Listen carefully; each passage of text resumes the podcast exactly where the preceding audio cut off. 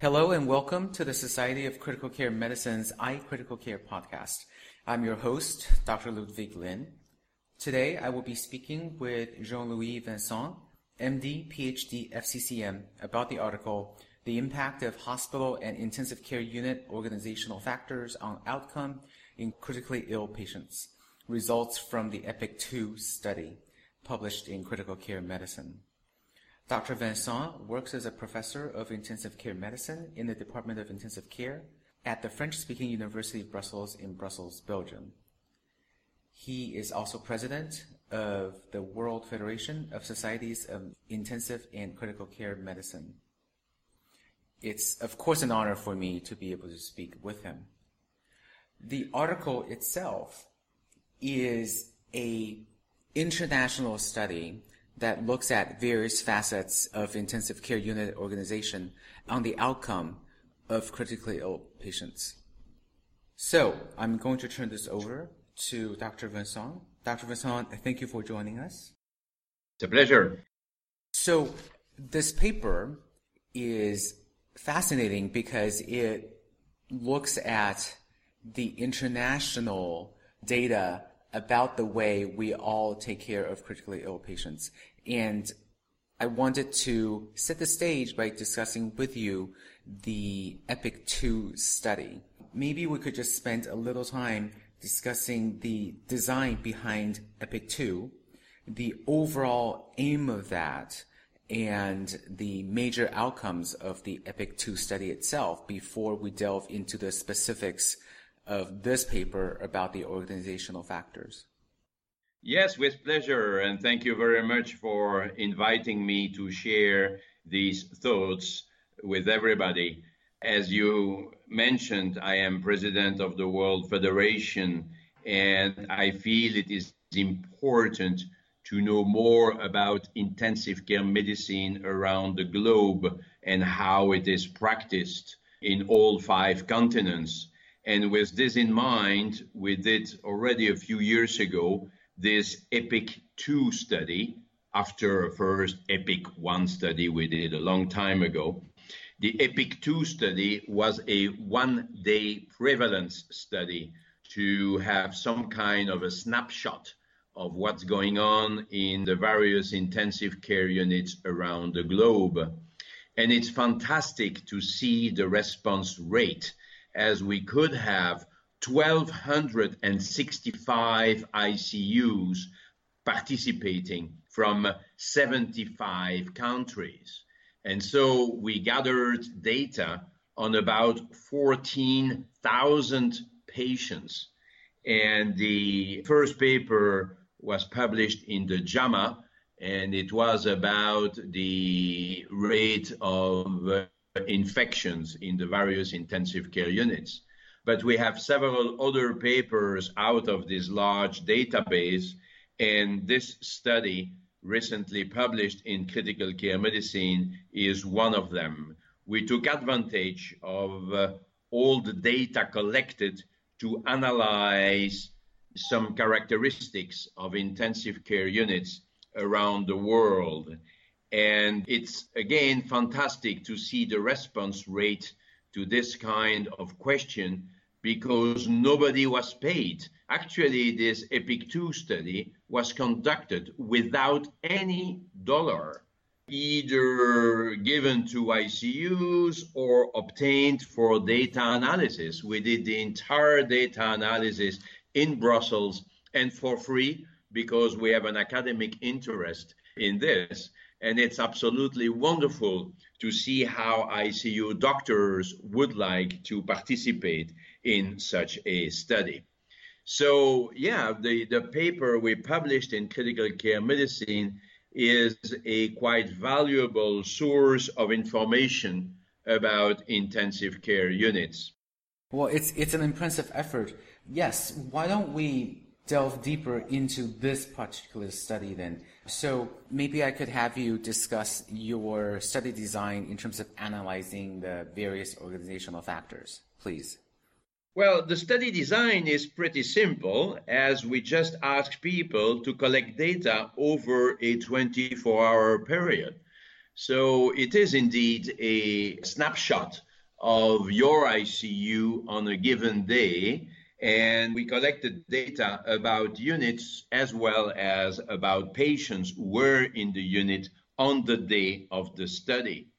And regarding the units, we could actually see some differences in terms of, uh, let's say, bed availability.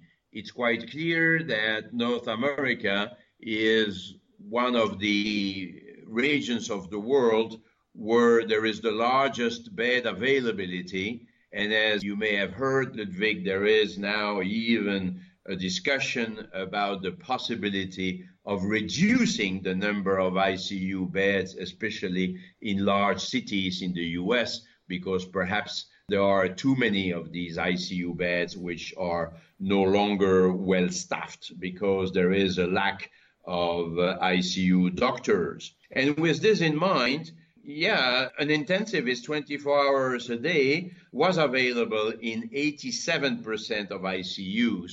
So this is a reassuring figure because we are concerned about the fact that in many hospitals, actually during the night or during weekends, there may be a substantial lack of ICU physicians. In terms of closed versus open ICU, in the US, only 83% of ICUs were closed. You may say only 83? That seems quite a large number. But for many people, including myself, that figure should be close to 100% because open ICUs should no longer be proposed. I mean, uh, we have learned so much about the improved quality of care when an ICU doctor was available that it's no longer reasonable to propose an open ICU model any longer. Nevertheless, 83% is not bad, of course, and it shows that also in the US, people are moving towards a closed ICU system. Now, the a very striking observation of our study was that the number of nurses per patient was an independent determinant of outcome, in that when there was more than one nurse for one patient and an half, or if you like, more than two nurses for three patients, then the risk of death was significantly reduced. And this was by multivariable analysis because by univariable analysis, there were some other factors, including being a university hospital, for instance. But this disappeared in the multivariable analysis, and only the number of nurses remained. And that's clearly something that we like to see, especially when we have confidence, when we trust our nurses, and when we are confident that our nurses are good but it also shows the importance of the human factor remaining even in era of uh, computerized surveillance and protocols, etc. Having good people around can still make a difference in terms of outcome. So we should make sure that we keep enough nurses in our intensive care units even though the costs are, of course, quite high, we know that in our budgets, personnel costs represent a substantial fraction, maybe 75% of the entire budget or something like that. It may depend, of course, on your region, but globally it's the vast majority of expenses. So it could be actually appealing to try to decrease the number of uh, staff personnel in the intensive care units, but this is actually not a very good idea if we want to keep the mortality rates low. So that was the most striking observation of our large study. And these numbers were borne out from the entire worldwide analysis. It's not observed just in the US or in, in another part of the globe, it's really a universal finding. Yes, Let's talk about each of those factors a little bit more, more closely. And I wanted to summarize for our audience the various factors that were analyzed in the study. So the type of setting was looked at, academic versus non-academic hospitals. The volume or the capacity of the hospital was looked at in terms of moderate density, high density, the type of staffing involved in terms of both the physicians and the nurses. In terms of physicians, the study looked at a closed ICU setting versus an open, uh, daytime staffing versus nighttime staffing if it's a closed model, and for nurses, as you just elaborated, the staffing ratio involved. And you also looked at the case mix of the various ICUs. Are they medical? Are they medical surgical? Trauma ICUs? And you also analyzed the data using both univariate and multivariate analysis. And in the univariate analysis, several factors did correlate with outcome. Is that correct? Yes, yes, yes, it is correct. Yeah, so it looked like there was a positive correlation between good outcome with an academic center and the nursing staffing ratio, like you said. But in the multivariate analysis, the one factor that was significant was the nursing staffing ratio, and that nursing staffing ratio was higher than one nurse for 1.5 patients. That's correct. Mm-hmm. And let's talk about the physician staffing pattern because like you said, there is a lot of literature in the critical care world about the utility and the benefit of a closed model. Now, somebody outside the critical care world, I suppose, could say, well, you are all invested in having critical care physicians staffing the ICUs. The data for this study didn't form particular conclusions about this, but at the same time, the number of ICUs that had an open model was extremely small. It was 15%. So I think your paper's conclusion was that there wasn't the statistical capability to really compare the two. Is that how you feel about it? Well, yeah, but you know, in uh, when you try to compare the systems around the globe, you are confronted with difficulties to exactly define what every member of the staff really has in terms of, of background and training. Because you may have in some ICUs a doctor spending just uh, one or two hours in the ICU before going in the operating room to anesthetize patients or before going to the outpatient clinic to do cardiology or pneumology. So, what do you mean? Well, this doctor is there, but how much time did he spend in the ICU? All of this is very complicated. And actually, even for the number of nurses, it's a bit difficult because you sometimes have assistant nurses in addition to registered nurses to RN. And uh, how do you count this is tough. We did our best, of course, to try to take it into account. But in France, for instance, you have a number of assistant, assistant nurses who feed the patients, who assist in washing the patients, etc. Whereas in other countries, like in Belgium, for instance, the nurses would do everything themselves. So, you know, we must be cautious about all this. And then in the US, you may even speak about the physician assistants and the hospitalists. So I, you know, when, when we go into these details, it's becoming really difficult to make a very consistent scheme that could be applied everywhere in the world. Right. Now, you've been very involved on a very high level for critical care. So you are probably more aware of certain historical trends as well. So I'm curious, have you noticed, for example, any trends that have differed on the different continents in terms of ICU practice? Is there a trend toward more physician care in the United States, North America? Is there more in Europe or in Asia? And obviously, a lot of that is also influenced by each continent's own economic constrictions. Well, yeah, it's not only the economical constrictions, it's, as you say, the history that may be different and the healthcare systems that may be different. Well, as you know, in the US, of course, the vast majority of critical care doctors have a background in uh, respiratory medicine, dash internal medicine, and even surgeons are more numerous in the ICU than anesthesiologists. If you look at membership of uh, critical care medicine, the Society of Critical Care Medicine, and some other databases. Whereas in Europe and in most places in the world, anesthesiologists represent the vast majority of uh, critical care physicians.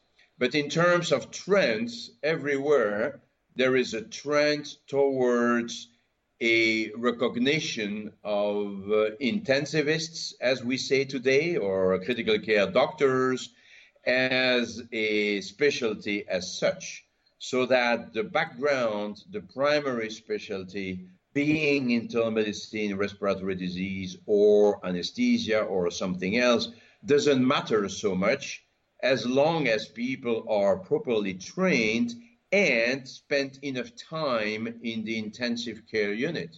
In Belgium, for instance, to keep your specialty in critical care medicine, you need to spend at least 50% of your professional time in the intensive care unit, precisely to avoid a situation where people would go through the ICU to give some orders and then uh, shout that they are available, but go elsewhere in the hospital.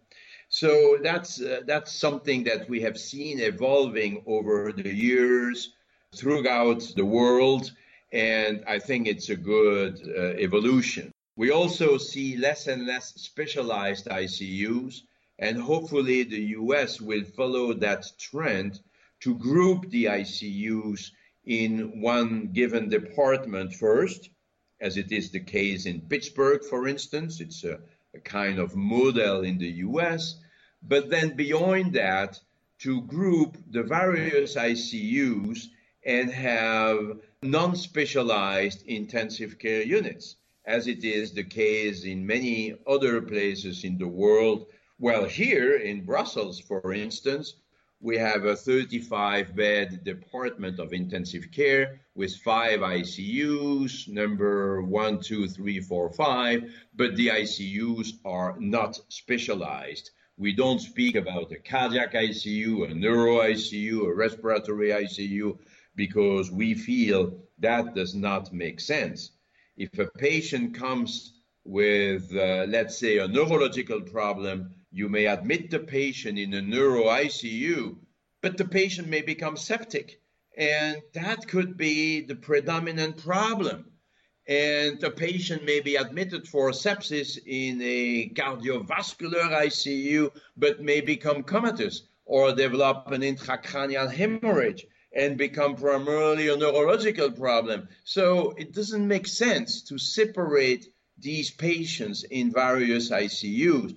It has primarily a historical reason because the surgeons wanted to keep their hands on their patients and the medical doctors in the hospital the like.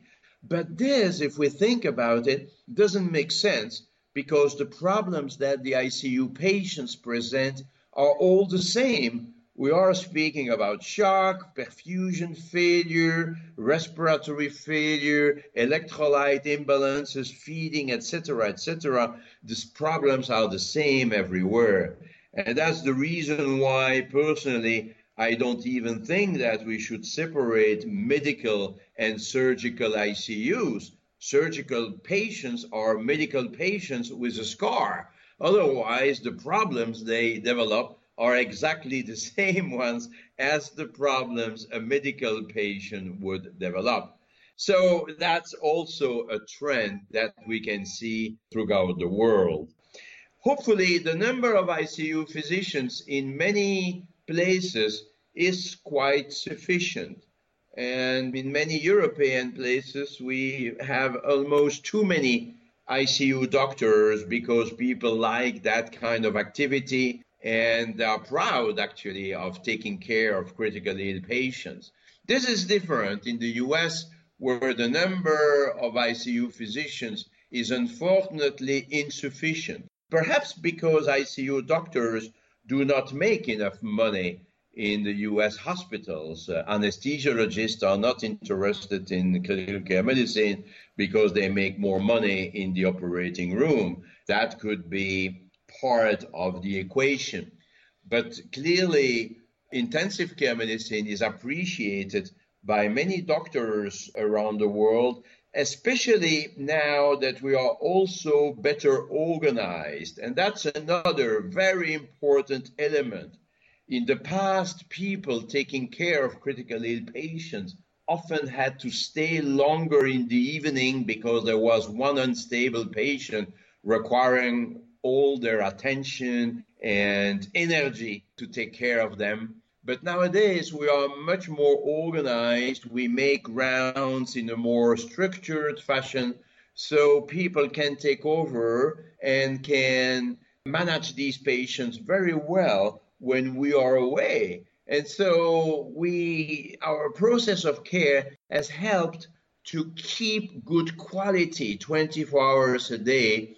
And I think this has tremendously improved the quality of care in our ICUs. And finally, the other members of the team, the nurses, the physiotherapists, etc., are also much better trained and much more knowledgeable than in the past so that we can much more interact at the bedside in a much better way, in a much more efficient way, a little bit like the pilot and the co pilot in the cockpit. They help each other primarily by checking what the other does mm-hmm. and raising questions. Are you sure you have not forgotten this? Are you sure you have taken care of that? And checklists are so important because we as human beings tend to sometimes forget things. That's human nature. We cannot avoid this. So we do need checklists to make sure that we do not forget important things. And that's where the team can really help. I don't mind when a nurse comes to me and says, Are you sure you have not forgotten anti-ulcer drug in this particular patient who has some coagulopathy and is mechanically ventilated? And my answer could be, oh, yes, thank you. Oh, yeah, I forgot about this. Exactly as it could be, well, yeah, thank you for reminding me. I thought of it, but I think the patient does not need anti ulcer medication at this stage. But at least there was a check. There was someone or a process raising the question haven't you forgotten something? And that's really of a great importance.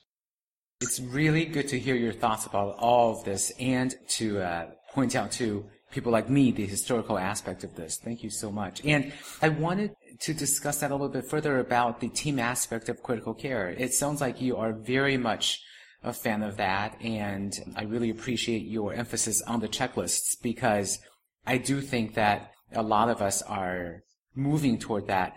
And before we started the official podcast and you and I were just chatting, we were discussing checklists versus the concept of a care protocol. And you are a proponent of checklists, but not as much of this concept of protocols. Is that true? Or maybe I can have you discuss that a little bit more. Yeah, I think it's a very important and very timely question.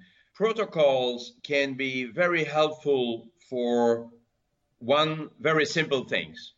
Glucose control, using insulin. You can have a protocol, you can have a software helping you to adjust your insulin doses to maintain glucose levels within a given range.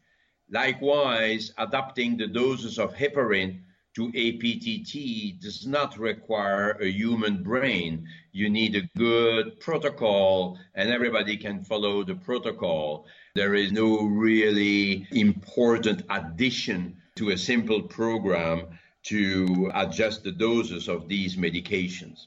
So that's one thing. The second thing is that uh, protocols could be helpful whenever we know exactly what to do. If we speak about cardiac arrest, cardiac arrest can largely be protocolized or the early management of myocardial infarction that could be protocolized. But in critical care medicine, especially with such a heterogeneous patient population, I'm afraid that we cannot have strong rules for patient management. Let's speak about management of ARDS. How many variables do you want to know to manage this patient properly? You want to know the PaO2, SpO2, with the FiO2, with the PEEP.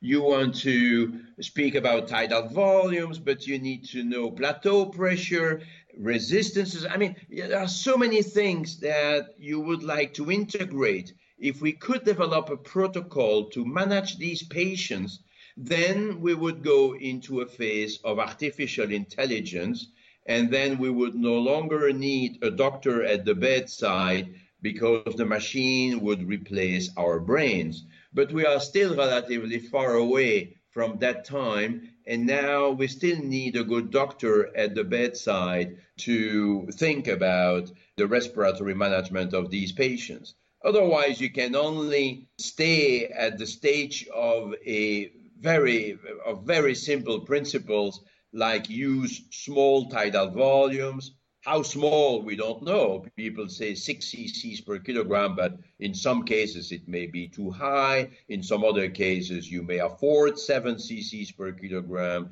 And how do you adjust PEEP?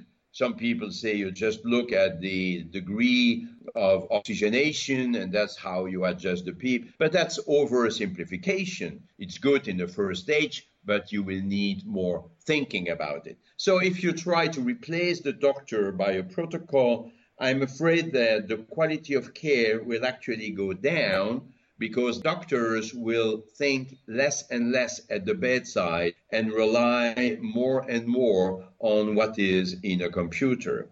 However, checklists are very important, and I already alluded to the importance of checklists in the cockpit of an airplane when the pilot and the co-pilot go over that list to make sure that they are not missing anything. And this is the same in the ICU. Haven't we forgotten something? At rounds, it is such an important aspect of our discussions. That's why we put all our brains together at the bedside. It is to make sure that we have thought of everything. We are not missing something of importance. And for some simple things, I think all members of the ICU staff should go over some very simple questions to make sure that we don't forget the basics. And we have developed many years ago the fast hug approach, and I published it in Critical Care Medicine a number of years ago now, where the first letters of the fast hug stand for F feeding. It's not just feeding yes or no, it's are we sure that the patient is getting enough feeding, enough calories, and perhaps the, the proper type of caloric intake? A and S, it's analgesia and sedation, but not so much is the patient receiving enough. No, it's more the other way around. Are we sure that the patient is not receiving too much of these drugs that could alter their level of consciousness and perhaps keep them on mechanical ventilation for too long or in the ICU for too long and perhaps increase the risk of delirium. So analgesia sedation to keep it minimal. The T is thromboembolism prophylaxis. Do we have uh, subcutaneous heparin or at least stockings to try to limit the risks? The H is head of the bed elevated. Haven't we forgotten to raise the head of the bed, in particular in mechanically ventilated patients, in particular to limit the risks of ventilator associated pneumonia? It's very simple, and sometimes I see in ICUs around the world that there are still patients lying flat in their bed when there is no reason not to raise the head of the bed. U is ulcer prevention. Should the patient receive some ulcer prevention? Not all patients need it, so let's raise the question what about this patient here? And G, the last letter of the fast hug mnemonic, G stands for glucose. Not so much did I check the glucose, I hope that everybody does it, but does the patient require large amounts of insulin to maintain glucose within the, the range that we like to have? Because sometimes we realize that a patient is receiving huge amounts of insulin and it may be the right time to shift to a long acting insulin preparation to decrease the amount of actrapid or regular insulin that the patient is, is receiving. So this fast hug approach is an approach for the entire team, hoping that indeed the nurses in particular will take it and will raise these uh, particular questions. We don't want to make a too long list. Uh, there are many people who came to us and say, What about adding two or three letters? And then it's becoming too complicated. Of course, we need to look at pressure ulcers, we need to talk to the family, etc. We don't need a mnemonic for this. Let's try to keep it simple, but that's just to cope with human nature and with the fact that you and I, we sometimes forget some things, and these things sometimes may really make a difference. So, protocols, yes, but within some limits, and let's make sure that it does not decrease the quality of care it may increase the quality of care when you start from a very low quality of care. Oh, yeah, yeah, yeah, yeah, yeah. If you have during the night some doctors in your ICU who are not well trained ICU doctors, oh, yeah, they need protocols. Give them the surviving sepsis campaign uh, guidelines, and at three o'clock in the morning, they will make sure that indeed they will give a substantial amount of fluids to resuscitate the patient initially, etc. But once you are a better trained intensivist, the protocol can perhaps help you a little bit, but not too much. You need now to use your brain, my friend, and try to integrate a number of variables at the bedside and individualize your management depending on the problems you are facing and the type of patients you have in front of you. And to make sure that you do not forget anything, yes, use checklists. And this will actually help you to take care of uh, all these aspects. It sounds like you are very much an advocate of the details and of good bread and butter medicine, really going through all of the finer finer points. Well, if we, if we think about it, that's really what makes a difference between good ICU care and less good ICU care. It is an addition of very little things. You said it very well. It is the detail that counts. And, you know, psychologically too, if you can uh, touch the hand of the patient, have the right words, explain to the patient what's going on, you may spare a lot of sedative agents. When the patient is waking up with a tube in the throat and some discomfort related to that, the bad reaction is just to push the sedatives. The good response is actually to explain to the patient what's going on. And these are perhaps little details, but they can make a big difference. And that's true for all aspects of patient management in the intensive care unit. Yes.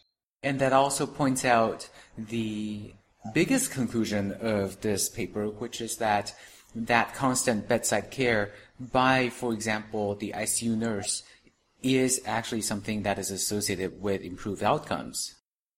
Absolutely. We still need good people in the ICU, and we should tell our people because that's the best motivation to tell them that we need them and that they can make a difference in the patient care. That's a fundamental issue. When doctors are not much around, when they are in a bad mood, when they uh, just are angry at everything, well, the quality of care is likely to be uh, suboptimal. Whereas when you are cheering people, encouraging people, and saying thank you from time to time for what they do, then the quality of care can be substantially improved. I have one more question for you about historical trends and the variation in international critical care. I was personally curious about whether you saw any differences in the amount of technology that various critical care units used and whether that made a difference. That was not in the paper, so I'm, I'm not sure if you were able to collect that data. But for example, you know, the availability and the use of concepts like continuous renal replacement therapy, various radiological studies, even the ability to use mechanical ventilation. Do you have any thoughts about how that influences critical care and patients' outcomes? Well, I will give a, two part response. The first part is related to what you raised initially. What about the technology? Actually, it's very difficult today to classify ICUs according to the technology available because virtually all ICUs, except for very, very, very poor regions, but otherwise they have respirators, they have monitoring techniques, and it's very difficult to characterize an ICU based on the technology available. You could say, what about ECMO? But ECMO is not available in every ICU in any country, uh, but it would be limited to large centers in many uh, countries. And it's good. That's how it should be done because uh, we have seen some studies coming out showing that you need to do at least a minimum number of procedures to do it well. With respect to the second part related to hemofiltration versus dialysis, for instance, it's very difficult to do this kind of analysis because the type of patients and the situations encountered can be quite different. In other words, most people would use hemofiltration when the patient is unstable, patients in shock, patients who are uh, with major cardiorespiratory problems. But when the patient is stabilized, people would shift to dialysis, especially if the patient is still in renal failure when it's time to consider discharge from ICU to the floor. So you cannot compare the two techniques because the patients will be different. The same is true for modes of mechanical ventilation. That's also what you raised.